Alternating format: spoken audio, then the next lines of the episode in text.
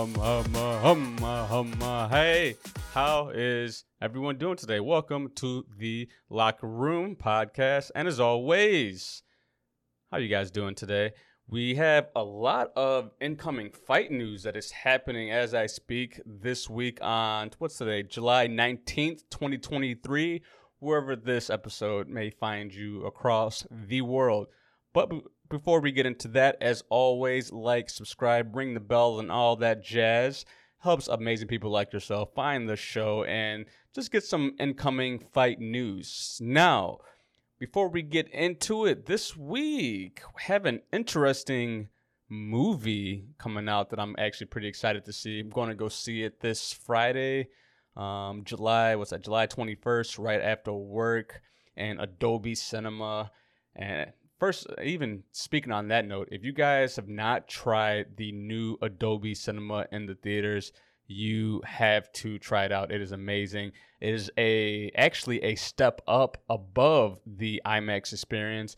I remember when I first watched the movie in IMAX, I could not go back to the regular, just the regular standard theaters. Like the, the sound quality is so subpar. It's kind of like uh, if you watch a movie in in your living room and you don't have like a sound bar or surround sound, you can just really you can tell like the sound is just coming from one direction where IMAX just it just sounds like it's all around you.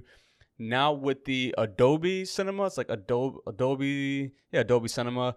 The the sound like uh, give you the best experience. It like rotates around you. It's like a wave of music. Where IMAX like you just hear it from everywhere. With Adobe Cinema, it just feels like a, a wave. So you're just that's that's how it is like water just going around you except it's with sound give you a little preview on that but i am watching um oppenheimer i'm kind of excited and kind of nervous because it is three hours long oppenheimer i have no idea what it's about no no nothing about it i i know i've seen the actor that is on the main cover of it in other movies i forgot his name he just has one of those faces but yeah, Oppenheimer, excited to see that. Three hours long, Adobe Cinema. And I'll give you guys the recap on that next week. Now, without further ado, this past weekend, oh man, I mean, what to say? It, I, I said this before, it was not going to be the most exciting card of the week. Main event being Holly Holm taking on uh, Mayra Bueno Silva. Um, she Holly Holm, I got to give it to her. She is hanging in there at the age of 41. I just believe her time has finally come. Um, she just looked slow. Um, she just looked worn, and there's nothing to hang her head about that. Where she had this young, hungry Silva just really going after it. I mean, she Holly Holm is 41. This chick, uh, Mayra Silva, is 31. I mean, she has a decade on her.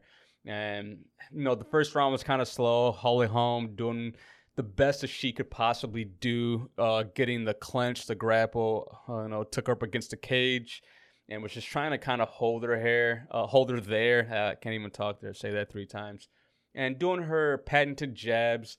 And then in the second round, uh, Silva kind of caught on to it. And, you know, Holly Holm kind of went for that head and arm, try to, you know, push up against the cage. And Silva, just showing her Brazilian Jiu Jitsu skills, got her in the guillotine, a standing guillotine, while Holly Holm was trying to take her down and just really just cranked on it. And she actually got a standing tap from Holly Holm. She let it go before the referee even st- uh, stood in. He couldn't even see the tap. And uh, that was it for the second round. Uh, so uh, hats off to her and I'll see where she goes from here. The, the stats, not the greatest. Holly Holm threw 70 strikes, landed 50. Silva on her end threw 50, landed 31. I mean, it was overall, it was okay. I believe the fight of the night has to go to Jack Della Maddalena. Even though he fought a last minute replacement in Bassil Hafez, who is 8 and 4, Jack Holy hell, he had me nervous. He had us all nervous. I've been clamoring for this guy to be possible future title contender for a long time. And with this late replacement, he looked rough. He was going for submissions where we know he's a stand-up guy, and he almost he almost got beat. He almost got beat trying to go for his submissions. This was probably the best case scenario when you almost get beat but you squeak out a win. It really kicks you in the ass that you have to stand up, you have to put on your game, and you have to really just step it up because if you're performing like this against late replacements, I don't know how you're going to expect to be champion. It's just not really going to be looking that great if you are just performing the way that he has this past Saturday night. So the only caveat I would say that works in his favor is that he this was a double weight cut. He was supposed to fight the previous week. His opponent Sean Brady pulled out, so they made him fight one week later, meaning he had to he had to make weight again at 170 pounds. Double weight cuts in seven days, uh, very dangerous. That could be it of the reason why he did have a poor performance, but he did almost get him out of there in the third round. The referee could have stopped the fight. You know, Jack kind of pulled it out, won by split decision. But this is this fight, this type of performance should really light a fire under his ass that he has to get it together. And I really hope that he takes some time off to really learn his ground game, to really improve on it, to really take a good life lesson from this bout. Probably take the rest of the year off, if not come back in December. But he has to improve on his game if he wants just become champion, which I do believe he has the skill to do so if he improves his ground game. Now, with the fight news that we've been getting this week, um, it looks like Paulo Costa is not going to be fighting in Abu Dhabi. He this he did hint to this a while ago that he never signed this bout. It kind of seems like the UFC is starting to do this. I do not know what is happening behind the scenes. They're starting to announce fights that fighters have never agreed to. This is the second time this has happened with Paulo Costa. The first time they announced a bout between him and Robert Whitaker in New Zealand, and right when they announced it, Paulo Costa said, "Hey, I never signed that bout. I don't know what you all are talking about." And then the UFC um, did not announce it was canceled until like a few days before the event, which is just strange because it seems like the same thing is happening now. Uh, Paulo Costa said he's not fighting in Abu Dhabi in October, and the UFC has yet to put out an official statement.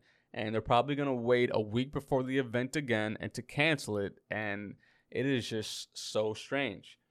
It's so strange. If anything, he should be fighting Khamzat Chimaev. That's the fight he seems like he wants, but I don't know if he's going to be putting pen to paper anytime soon. Uh, he's UFC's probably going to ice him be- because of these two back-to-back counts cancel bouts, which affects their sales, which affects their bottom line, and other. What else do we have here? What else do we have? Um, we do have this main event coming up this Friday. Oh, big Tom Aspinall coming back against Marcin Tybura. This, uh, the UFC knows what they're doing. This bout should be Tom Aspinall's return bout from his failed fight with Curtis Blaydes. If any of you all do not recall, uh, a few seconds into that bout with Curtis Blaydes, I think it was not even two minutes. He uh, tore his knee, his ACL in his knee, something. Yes, he tore his ACL in his knee. He went down. It was the main event, and it was just horrible to see because it was his coming out party in the UK, and he's been out for a very long time now. So it seems like the UFC still has high hopes for this gentleman.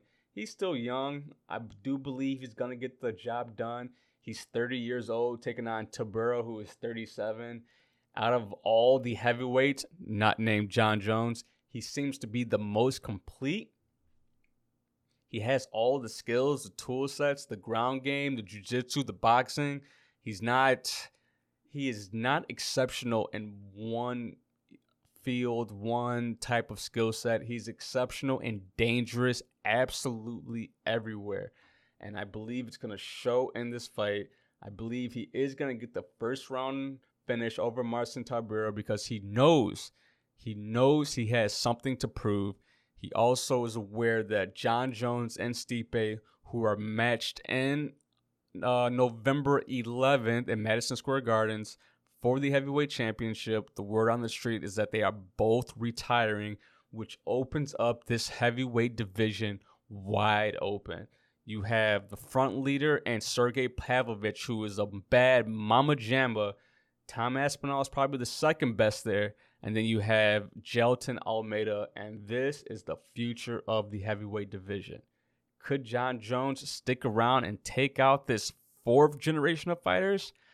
He could, he could, but why risk your legacy? Why risk something you started in the year 2008 to build? It has been almost 20 years later. Let's see, uh, my math's a little bit off on that. 14 years later, you're undefeated. You have nothing left to prove against this fourth wave of fighters. You beat three generations. Could you beat a fourth? Yes. But why risk your legacy against heavyweights who does not take a lot to put your lights out? So overall, that is my prediction. Tom Aspinall getting it done. Gonna probably have to fight one more time, and then he's gonna get a heavyweight title. That's how I see that playing out. And other than that, I believe have I covered everything in these events? Um, oh yeah, and then Khabib's cousin Umar Nurmagomedov. We just received word today that he is out of his main event bout next weekend against Cory the Sandman Sandhagen got a shoulder injury reported by Ali Abdelaziz. He has the strangest last name. But that was a fight that we all were looking forward to because Umar is looking like the next bantamweight title contender. People say the 155 uh, 155 pound division is the best, most stacked. I beg to differ. I do believe it is 135 pound division, and Umar Umar Nurmagomedov say that 10 times might be the next champion, but it's not looking good with this shoulder injury. Hopefully, he takes as long as he need to get out. There's a lot of injuries happening, man. We had Jamal Hill getting injured last week and having a rupturing his uh, Achilles, and now Umar getting injured. Even um, Henry Cejudo pulled out of his bout with the shoulder injury. It's just a lot of injuries. Tom Aspinall returning from injury towards ACL. Goddamn. Whew.